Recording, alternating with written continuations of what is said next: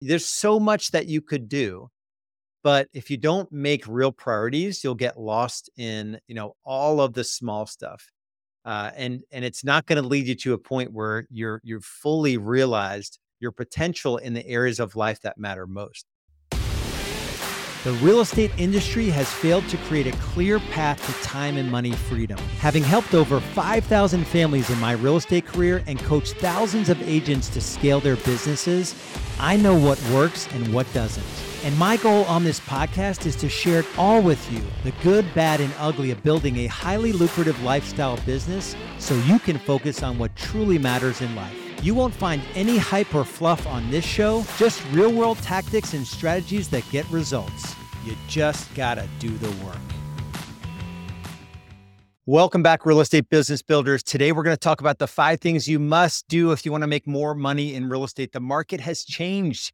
What got you here will not get you there. My journey in real estate, if you've been hanging around for a while, was one of I just wasn't going to accept that the status quo, traditional success in our industry was one of rise and grind. I figured out early on using one lead source, one script, uh, and just doing one activity for as many hours in a day as possible. I figured out how to get really busy in real estate. 27 homes sold my first 10 months, 44 my first full year.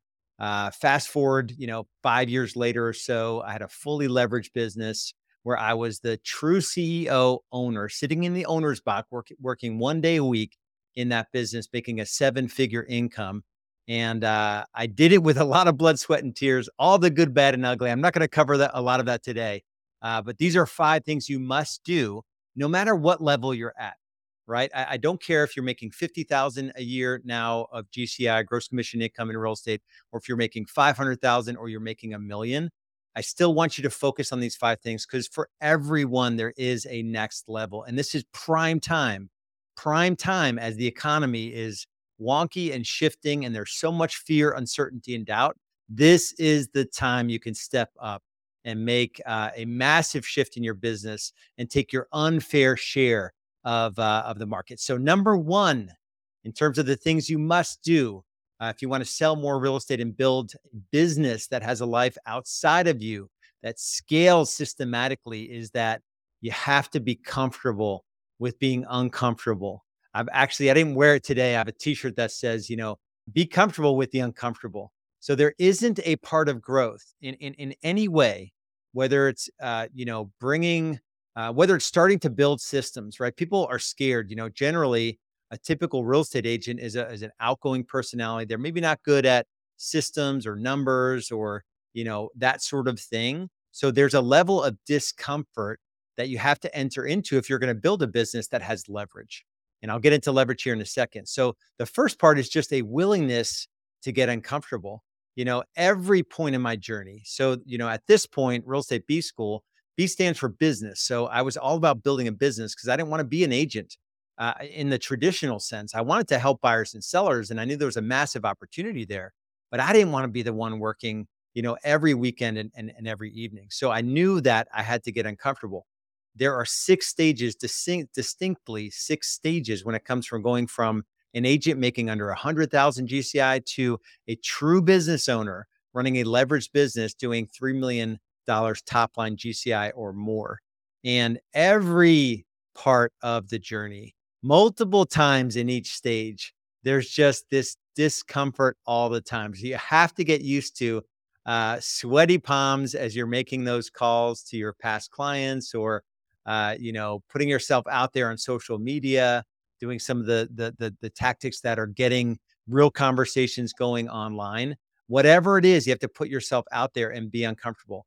And if it's hiring your first virtual assistant there are able willing, uh, eh, you know, folks around the world that are smart, that are willing to work for less than $4 per hour, and they'll massively impact your business because they can do all the button clicking while you're doing the high dollar productive DPA activities in your business. So that's number one.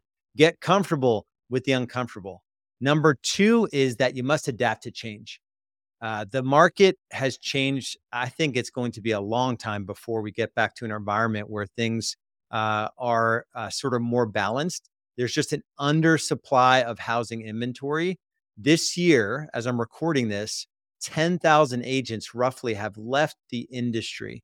And this is just in the US, right? 10,000 agents. There's just not enough income available for agents to do what they used to do. What worked in, you know, 2021 and, and the first half of 2022 is not going to work anymore. So the, the, this willingness to um, dig deeper and do the activities, do the actual work that's required to be a highly productive real estate agent, you've got to dig in and do it. And and the great news about this is that most agents are so consumed with the headlines and the fear, the uncertainty, and doubt, the FUD that's going on right now that you are you have no competition in this regard. So adapting and pivoting your business, very few agents are digging in and and doing the things that they need to do to be successful. When I got into real estate, it was just on the front end of the Great Recession. It was the end of the financial world as we knew it. If you were in real estate back in 2000, late 2008, 2009, 10, 11, those were rough years. We went from 15,000 agents in my market to 5,000 agents. I think we're going through a similar cleansing now. And it's just a math equation. The number of homes that sell times all those commission checks you know, divided by the number of agents available, agents will just have to go back to their old jobs if there's not enough income available and they're not willing to adapt to change. Number three is getting leverage. This is a critical part of the journey, and leverage comes in a few different uh, flavors. The first part of leverage is uh, systems. A system is anything that you repeat in the business. So there could be things that you do every day that you could build into a system or week or month or quarterly or annually. You know, it could be when you run out to meet a buyer for the first time, you know, do you have a buyer packet ready to go that has all the information, all of the collateral, marketing collateral to be able to present and sign that buyer on the spot to, uh, to be your loyal client? Same thing on the listing side. When you when you set a listing appointment, do you have a pre-list packet that is ready to go out where the courier has a script that they follow to tee up the process? You know, so it's step by step. Every step is stitched together. So the byproduct is obviously to get the listing, but to get, you know, referral after referral from that client because the whole process was thought through properly. So that's an example of, of leverage through systems. The other uh, example, and, and marketing is all about systems. So you know, our lead gen levers, real estate B school, we have roughly 10 or so lead gen levers. Each are good for a couple transactions per month once fully installed in the business, but they're all systems, right? So you install the system and then you get someone else, even if it's a virtual assistant, to run that system so it produces leads like clockwork. That's what we want. We don't want you sweating where's the next deal coming from because as you're out, you know, servicing clients or as you're um, meeting with sellers or you're doing the dollar productive activities in your business, you want leads coming in all the time. And then you want your lead nurture sequences, which is another system to, to nurture those leads with video and text and all of that, right? But it's a system, it has to work uh, like clockwork. We want everything running like clockwork in the business. And then the last part, and I mentioned with the virtual assistants, um, the biggest form of leverage is is people. There are so many things we do. Fully 80% of what a real estate agent does is just not dollar productive, meaning uh, you can get someone to do it for less than $50 an hour. I wanted to make 250, 500, $1,000 an hour. So I had to get everything off my plate. Ultimately, it took me three plus years to do it to get everything off my plate that wasn't making me the kind of money that I want because it was forcing me to work hours that I didn't want to work. So that is another example of, uh, of a form of leverage. Number four is playing the long game. You must play the long game if you want to have a different sort of relationship with time and money in the future. And what I mean by this is I've made all the mistakes. So I, will do a whole another episode on the mistakes that I've made in this business. Uh, but the one thing I did right was that early on, I'm talking my first, it was actually my second business plan, but it was the first business plan that I went like crazy town in terms of the, the the the, detail. I had one side eight and a half by eleven piece of paper. One side was business, one side was personal because I wanted to win at home. You know, I wanted to win in, in real estate, but also win at home. Um, but the long game for me was that I looked out three years, five years, and 10 years. And this was back in late 2009. So I wrote a 2010 business plan, which had 2012, 14, and 2020. So I pre decided what the business was going to look like, even though I hadn't even hired my first buyer agent yet.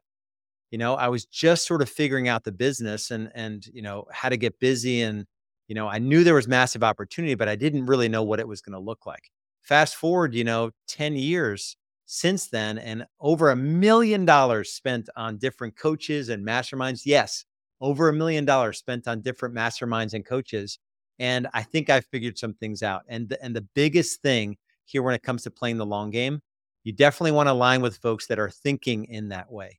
Right. So the only thing I'll ever offer you here on the podcast, make sure you jump into the free Facebook group. Now, now that I sort of reminded myself about it, it's real estate business builders.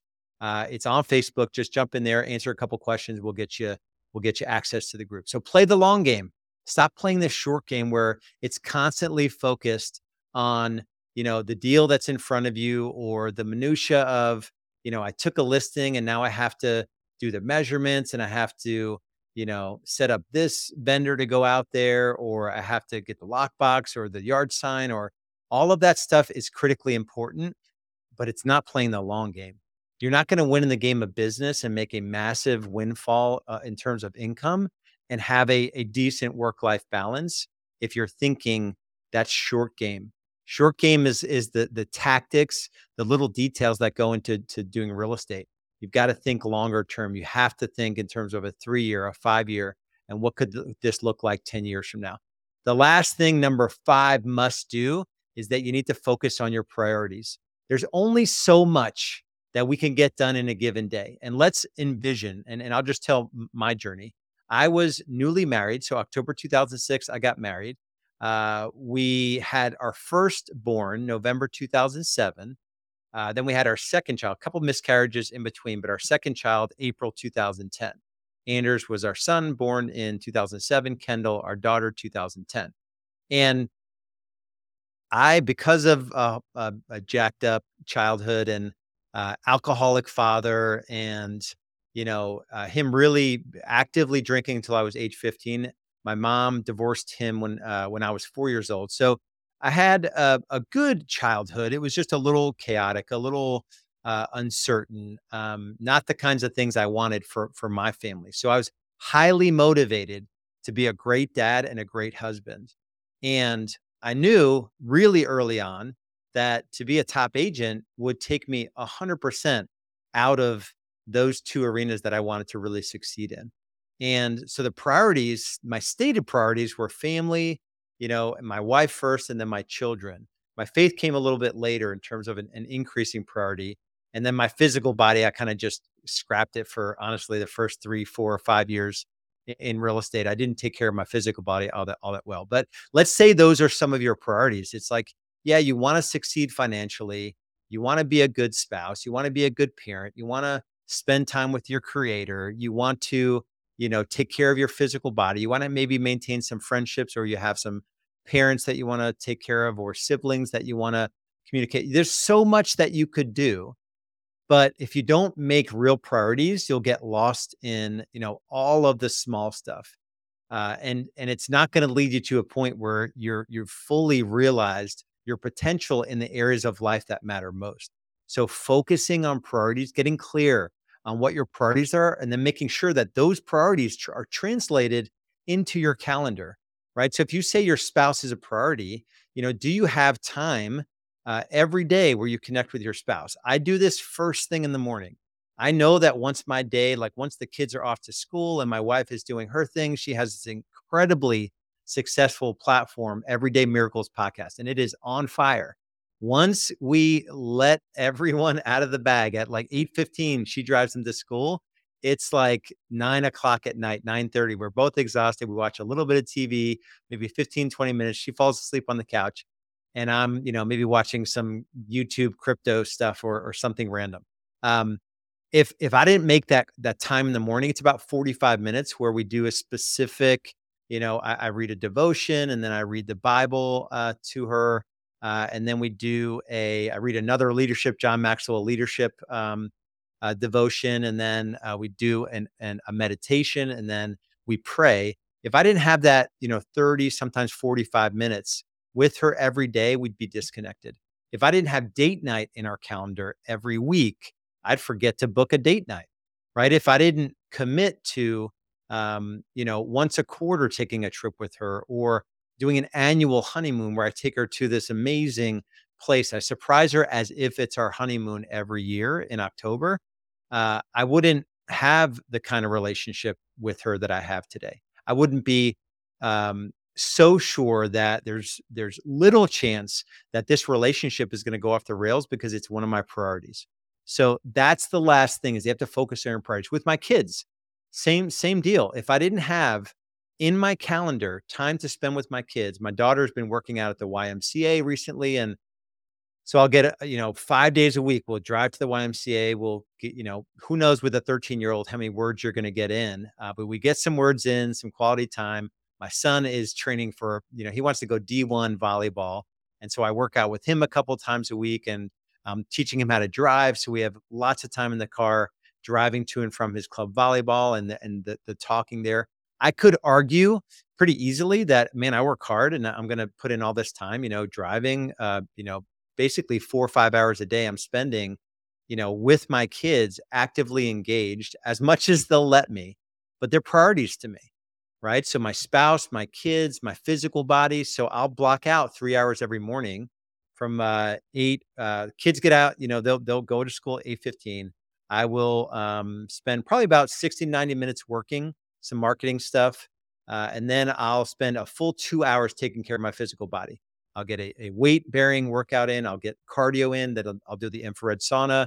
I'll go in the pool to cool off, and then I'm at my desk at 12 o'clock. So my priorities are clear and they're in my calendar. I probably do a whole episode on priorities, and I, and I may do that. Um, hopefully, this gives you an idea. And i am going to run through these five again. These are the five must do things if you want to sell more real estate. And I know they seem like they're a little bit pie in the sky. These are the things that matter when it comes to long term success, not only in real estate, but in all the areas of life that matter. They are, to summarize, get uncomfortable. Get comfortable with being uncomfortable. Number two, you must adapt to change. What got you here will not get you there.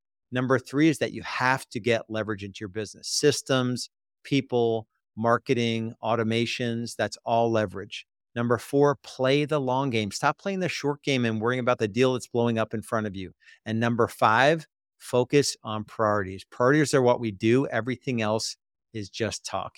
Get into my free Facebook group. That's the only thing I've got to offer you. I do a free live stream training in there. It is an awesome community of entrepreneurial minded real estate agents who want to grow and scale without giving away their life, without the grind. We'll see you in there, and I'll see you in the next episode. Bye bye.